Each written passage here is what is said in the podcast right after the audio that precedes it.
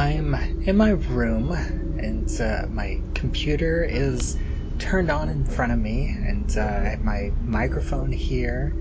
There's a uh, notepad open with some notes about my podcast. It's time to rewind. Uh, it uh, appears to be that they're open to the 15th scene of Memento that starts in color at 31 minutes and 30 seconds, with Leonard pulling up to Natalie's house and confronting her with a picture of a tied up and bloody Dodd, and ends at 38 minutes and 21 seconds with Leonard laying in bed next to Natalie. There's also a Skype window open. Oh, hang on.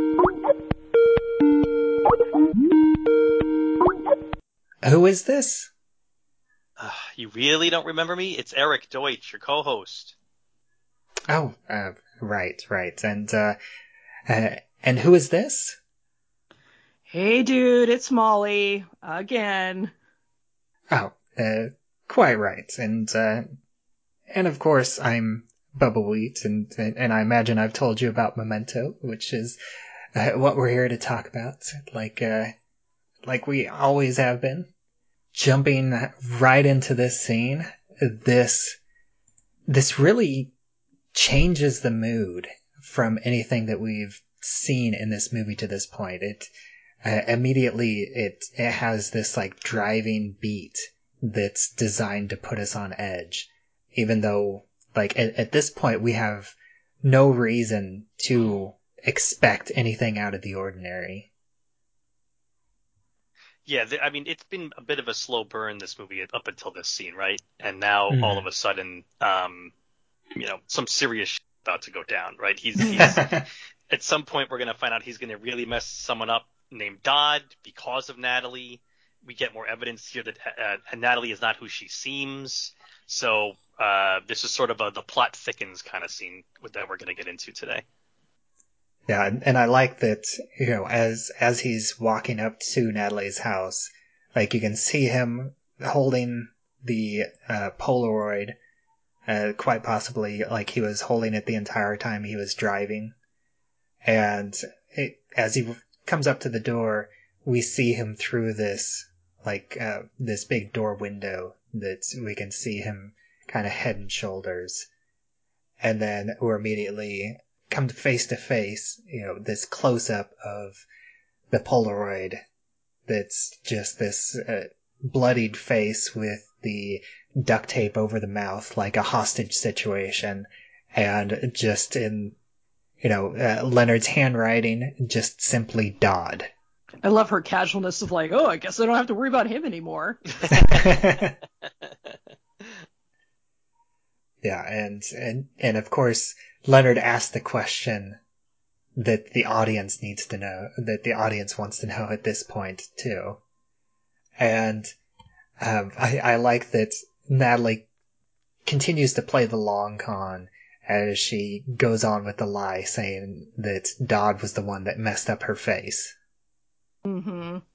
I, I think this, at this point in time, this is the uh, most amount of distrust that Leonard shows to Natalie at this point because the you know the the previous two scenes with him and Natalie have been a, a lot quieter, uh, more intimate, and he has you know almost blindly trusted her. I think mostly because of what he wrote down on the back of the Polaroid. Yep. Mm, yep. But because he doesn't have that note at at this point here, he is, uh, you know, less trustworthy of, of her and asks, you know, how he can believe that. And she says that she came over right afterwards, as if that would actually mean anything to him with his condition. Because he wouldn't know if she came over right afterwards or two days later or anything. And this is, I think, the most upset and animated that we've seen Leonard to this point and I think it's um, interesting that he brings up something that Teddy that Teddy says earlier in the movie, but later for Leonard, that someone is trying to get him to kill the wrong guy. Mm-hmm. And I, I think this is a moment of kind of Natalie's true nature peeking through because she is so excited eh, as she asks, Did you? Thinking that he may have killed Dodd. And just, you know, that's, that feels so different than what we've seen from Natalie to this point, that she would get this excited about him potentially killing somebody else.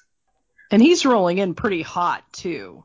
Mhm. And so I, I think this is uh, uh, again kind of interesting in that he is searching for solidity so much, and he's running off of you know what he thinks is intuition on people, and so and again like he doesn't know the stuff that he's done before, so.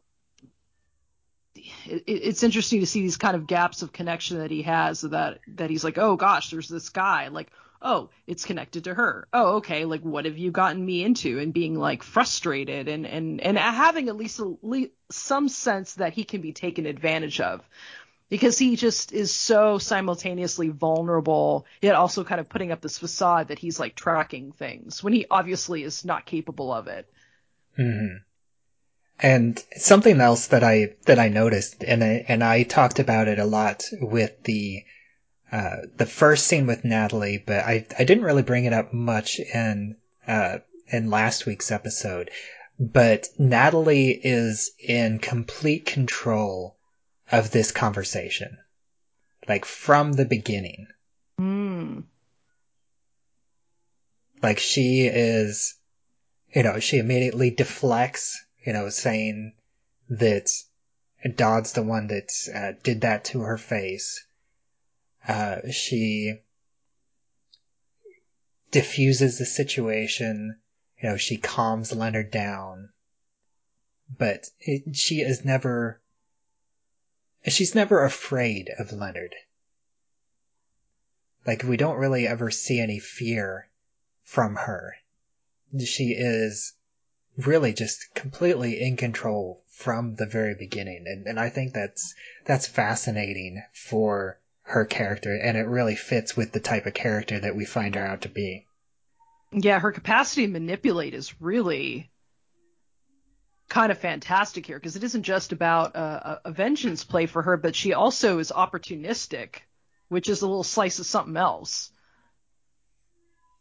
Mhm. Yeah, absolutely. There's um there's some really great facial acting by Carrie-Anne Moss here. Um, when she says "I lost someone too," a, li- a little deeper into the scene, you can see the gears turning in her head on what she's going to set Leonard up to do. Mhm. You know, she, you, you you can see like okay, you know he's he's he's hot right now, but he's not going to remember this pretty soon.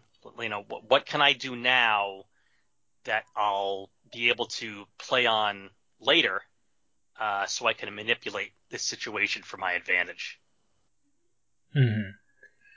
And I, I like how you know she tries to tear the Polaroid of Dodd, and just like al- almost offhandedly, Leonard says, "You have to burn it," which is something that you know we find out that is something that he knows or has learned through his through the repetition. You know, it's a true fact. Polaroids are very difficult to rip by hand. I think this is interesting because I think for her, it, it, it's twofold. One, it's the removal of evidence, and two, I kind of interpret it as uh, I'm trying to calm you down and soothe you. Here, let me take the burden off your hands, and I'll and I'll get rid of it. You know, I'll, I'll get rid of the memory for you. And so it's kind of this beautiful comment that you can't just crumple it up and throw it away. It's something that actually you have to take some real effort to destroy. Mm.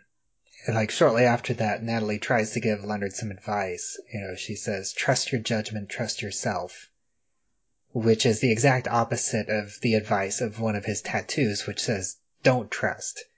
And I, I think you could, you might initially think of that to mean don't trust anyone, but I think it also includes the concept of don't trust yourself either. hmm Yeah, yeah, and some of that is like you can't trust yourself. You need to trust facts, which I think is why he's, you know, obsessed with the documentation and, you know, uh, of course, if you have a system, then the system only works, and you know, unless you uphold that. And when you choose to not uphold that, then, you know, problems occur. Um, the other thing I forgot to mention about burning is that there's a scene where he's burning objects that belong to his wife. And this is again that kind of allusion to not only him burning a Polaroid that we see later on, but also that in order to get rid of the memory, he has to like he, he like burns them. You know, he's he's burning literal memories of his wife, or at least you know accoutrements of his wife. Yeah, it, it's like you know things aren't really gone unless they're burned, you know, cleansed by the fire, uh, mm-hmm. as it were. And then we get this great moment of Leonard talking about things that you know for sure. And again, this, this kind of goes back to the concept of like, like with his memories of his wife. The, these are simple things. Like you know how something feels whenever you touch it. You know the weight of a glass ashtray. These are things that most people just take for granted. But for him, it's, it's one of the few things that he can rely on in his memory because he cannot rely on himself to make new memories, to, to remember events. He can only remember it's, it's the different type of memory. He can only remember these, um, like, not facts, but he, he, can only remember things that he knows to be mm-hmm. true. And, and then that kind of leads him into the things that he is able to remember, which includes the memory of his wife. And then that kind of, you know, he came in angry and then relating himself to the memory of his wife kind of brings him into a spiral of like uh, sadness uh, down from anger. I, I feel like this is the point where like Natalie's um, opinion of Leonard or how she feels about Leonard turns in a good way from her point of view. And to this point, she's really been using Leonard for her own purposes. And like as an audience and as we've talked about this, we've we've already seen Natalie as someone is who's being kind to, to Leonard.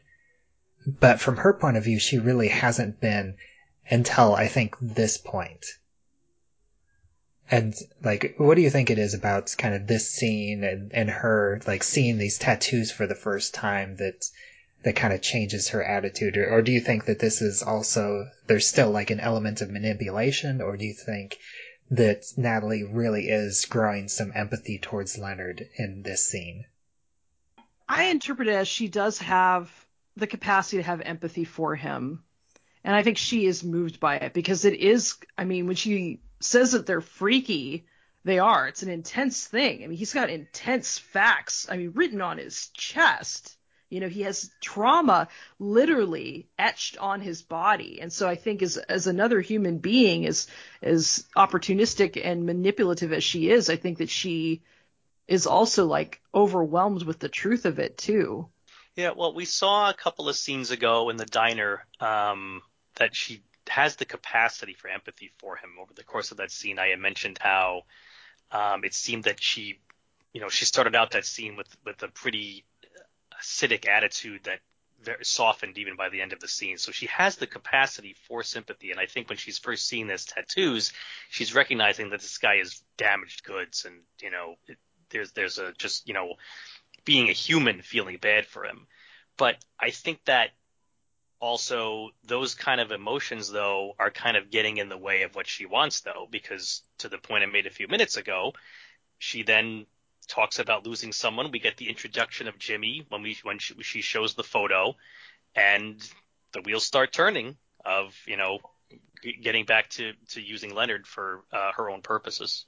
Hmm yeah. You know it's interesting that you know the the first one that she sees and and she takes him again up to a mirror is the the one you know his uh, like his upper chest tattoo the the John G raped and murdered my wife. And that's kind of her first uh, experience with these tattoos. And then she takes the shirt off and uh, again you know we get this moment of intimacy. Like that this is them kind of sharing this emotional inter- intimacy between the two of them. And again, this, this, in this scene, just like the next morning, as she runs her hand across the, the chest. Uh, I, I didn't mention it last week, but the, you know, specifically the tattoo that she rubs her hand across is, you know, the, the tattoo that says find him and kill him. Mm. And I, I do think that that is important because, you know, we don't really know exactly how much Natalie knows. Like she know, and she'll say it just a little bit later in this scene, um, that she knows that Jimmy went to meet Teddy and never came back. And so we know that that she knows of this Teddy, but we don't know if she knows exactly who Teddy is. And we don't know if she has or will make the connection between Teddy and John G until she actually gets the, you know, the license plate number back. But I do think that the, the wheels are turning with her and especially with that find him and kill him tattoo. Yep.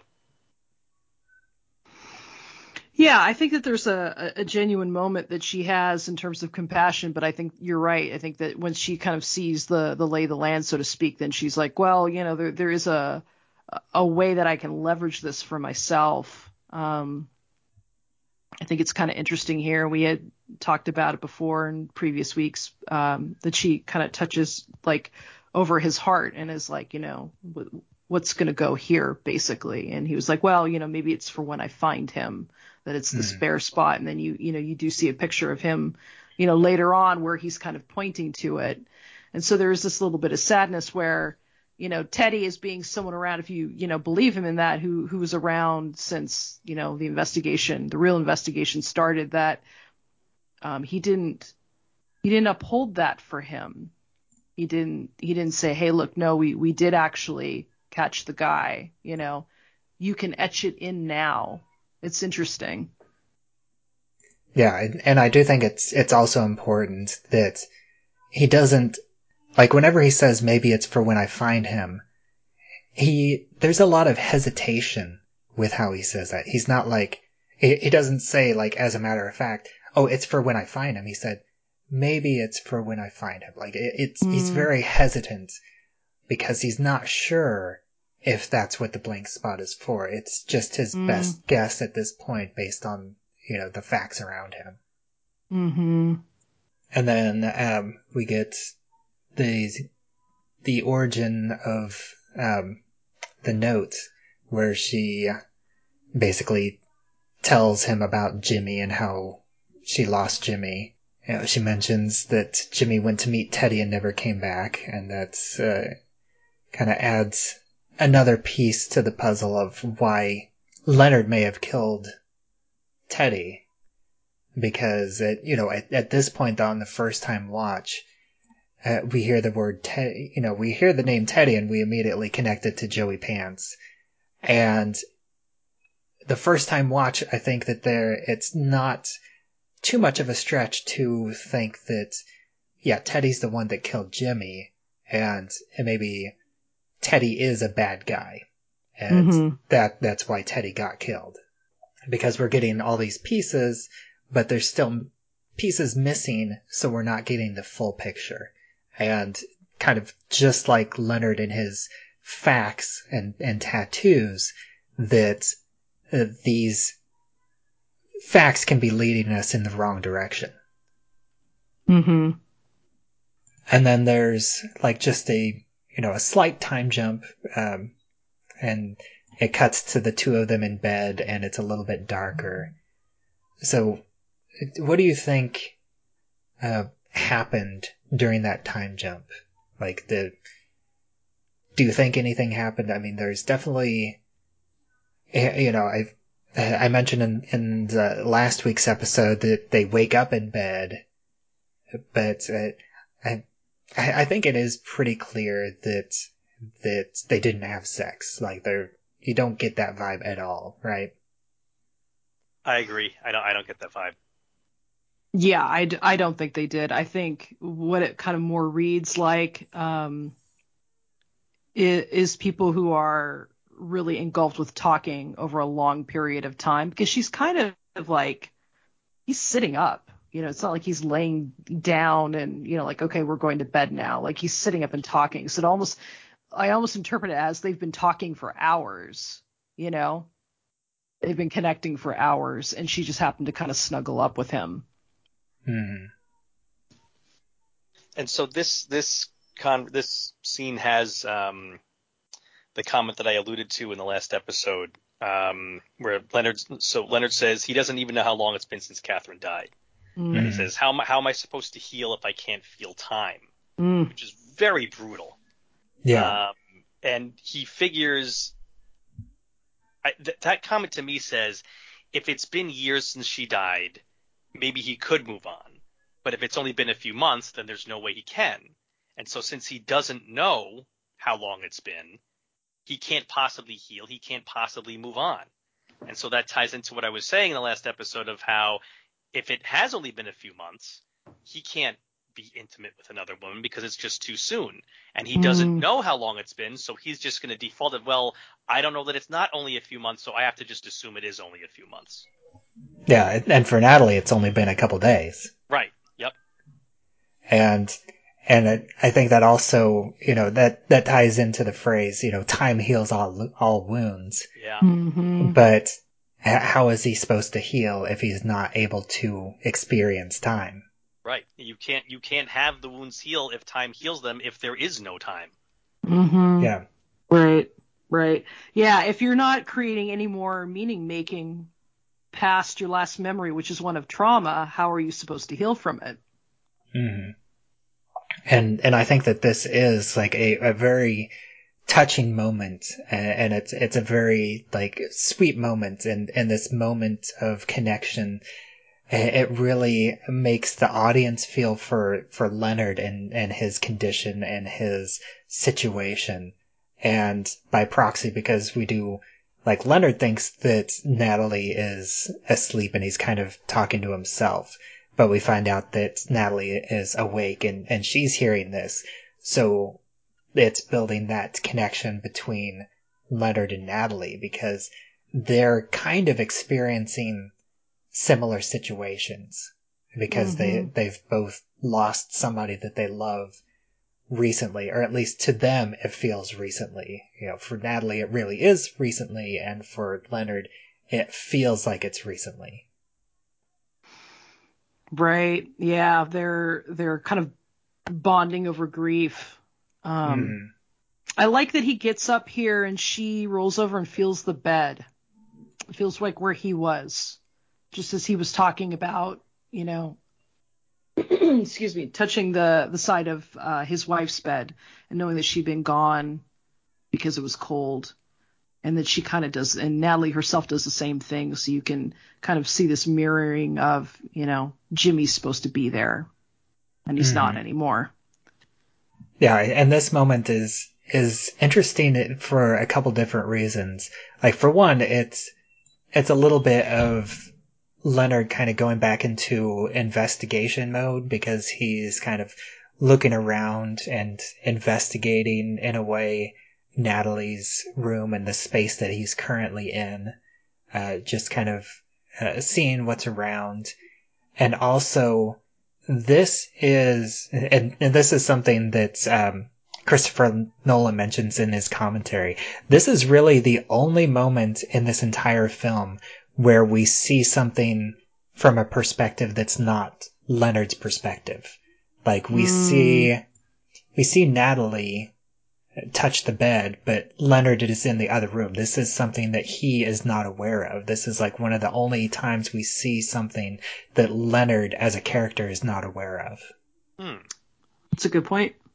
I think that builds this connection between Leonard and Natalie as characters with the audience, uh, just in a sim- similar way that we see connections throughout the rest of the movie between Leonard and Sammy Jankis.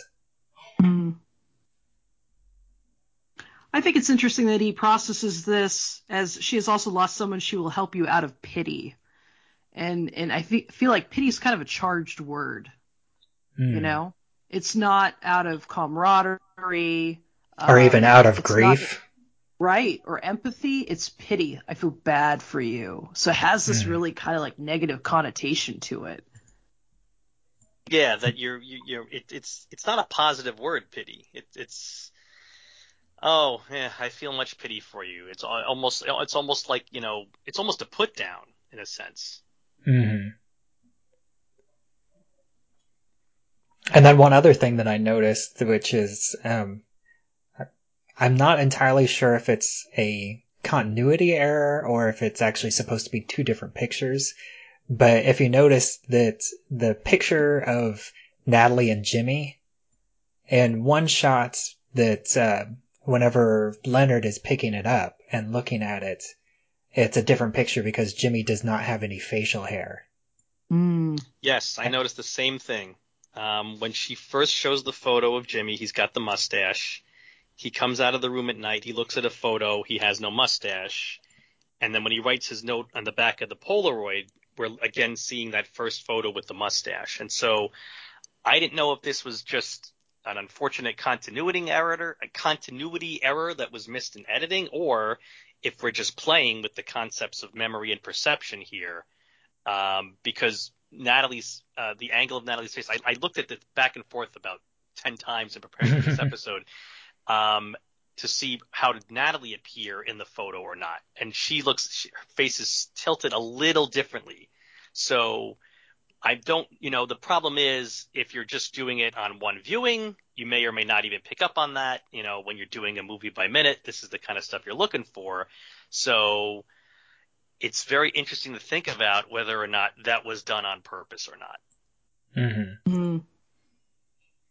And then the other thing that I noticed, which I like, I can't get a, a, a good read on it, but the, the book, because I, I have noticed, I haven't brought it up, but the, I would say about 75 to 80% of the books that we see scattered around Natalie's house are all, um, spine, uh, spine in. So we only see like the, the blank pages. We don't really see any spines of any books. We can see a few of them, but they're uh, thinner books, so you can't really make out the titles on anything. And this was the first book that I kind of see any sort of detail. The the book that he is uh, sets the Polaroid on as he's writing, and it the only word that I can make out is Earthling, and like on one corner.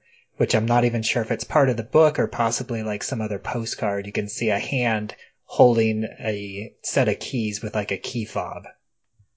It's interesting. I, I think it was actually last minute um, when you kind of see the the what do you call it the headboard. I noticed one of the books had, uh, as you were talking about, like the pages facing outward, like you don't see the spine, like someone had written on the paper, and I was like, oh, that's really interesting, and I kind of have an association with like being in school and doing something like that, like writing Mhm. on you know and so or i don't know like from elementary school or something but i'm like uh, i wonder if there's some sort of like uh educational reference with that Yeah, I, I've I've seen that a lot with like school library books. They'll kind of write on the the edge like that, saying that it's a library book or what classroom it belonged to. Mm-hmm.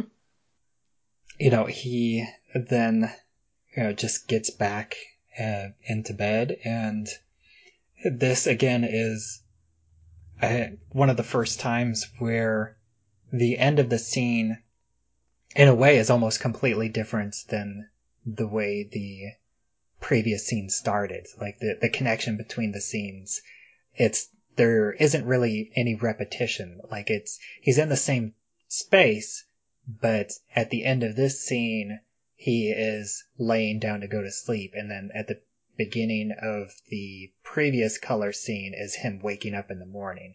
And there's, uh, um, this is the first time that there's actually no overlap. Hmm. right it's yeah it's technically like the same yeah the same kind of time period Yeah, it's the same setting, but in, in all the previous scenes and, and in still a lot of the later scenes, there is some overlap. There's some like, uh, you know, line or moment that is completely overlapped, but this this is the first one and quite possibly the only one, but I'm not for sure that where there is no overlap because it's there's just a connection of the two of them being in bed, but this one ends at night and then the previous one begins in the morning. Mm-hmm. Uh, and then that is uh, that's all the notes that I have for this scene. Do do either of you have anything else? I do not. Nope, that's it for me. All right. Um, is Molly? Is is there anything else that's that you want to talk about? You know, briefly about anything else in the in this movie that's uh, that kind of stands out, like a, a, favorite scene or any other theory that you might have uh, heard or had. No, I don't know of any other additional theories. Um, I think upon watching, because it's been a long time since I've seen this movie, but I was really surprised about how much of a of a significant impression it made on me. Um, and and like I mentioned before, just how much uh, I, I can see a lot of the ideas in Tenet in this movie, and that's pretty gratifying. But yeah, I, I guess the I think the only thing that really hit me about this movie is like the I, I don't know for some reason maybe I remembered memory being a thing. Uh, remembered it ending slightly differently, so I was a little bit surprised. It seemed kind of an abrupt ending to me. So it'll be interesting to hear once you guys get to that what your take is on it. Yeah, I, um, I always liked the ending. I I appreciate where it ends, and and yeah, I'm I'm looking forward to getting getting into that chunk to wrap up this season, and uh, looking forward to you know all the other sessions uh, talking about this movie because it, has been a lot of fun already, and it's I, I'm looking forward to lots more great discussions. Uh, but once again, Molly, I'd like to thank you for joining us today. And uh, for the last time, why don't you go ahead and uh, plug anything else that you want to plug and let everybody know where they can find you online? Uh, so my personal website is mbailencreative.com. Uh, you can find me on Twitter at Dharma Soda Pop. And I'm also the podcast producer for Wednesday Wake Up, and that website is wednesdaywakeup.com. And that's about the intersection of Buddhism and meditation and Western psychology. And so it's, um, if you're interested in, in mindfulness type stuff, uh, it's a goodie. And there's some guided meditations on there too. So. All right, and as always, uh, thank you, Eric, for joining me for this uh, this half of this movie and uh, uh all of these color scenes. Oh, uh, you're most welcome. Love being on. Mm-hmm. And by the way, yes, go to Molly's creative website. I own one of her mugs. Get one of her mugs. Yay! and and I will say that um, I will do my best to watch Tenet before the recording of this season is over. Ah. And, and possibly share my thoughts if uh, if I can work it into a future episode. Uh, but as always, I am Bubbawheat, and you can find me on Twitter where I'm at Bubbawheat. You can find this show, It's Time to Rewind, on Anchor.fm as well as anywhere else where you listen to podcasts. We have a Facebook group, It's Time to Rewind, a time loop group. You can join that and listen and share and talk about episodes as they come out as well as have discussions about time loop movies and TV shows in general. And uh, until next time, I uh, I believe I've told you about Memento. Only every time I see you. How am I supposed to heal if I can't feel time?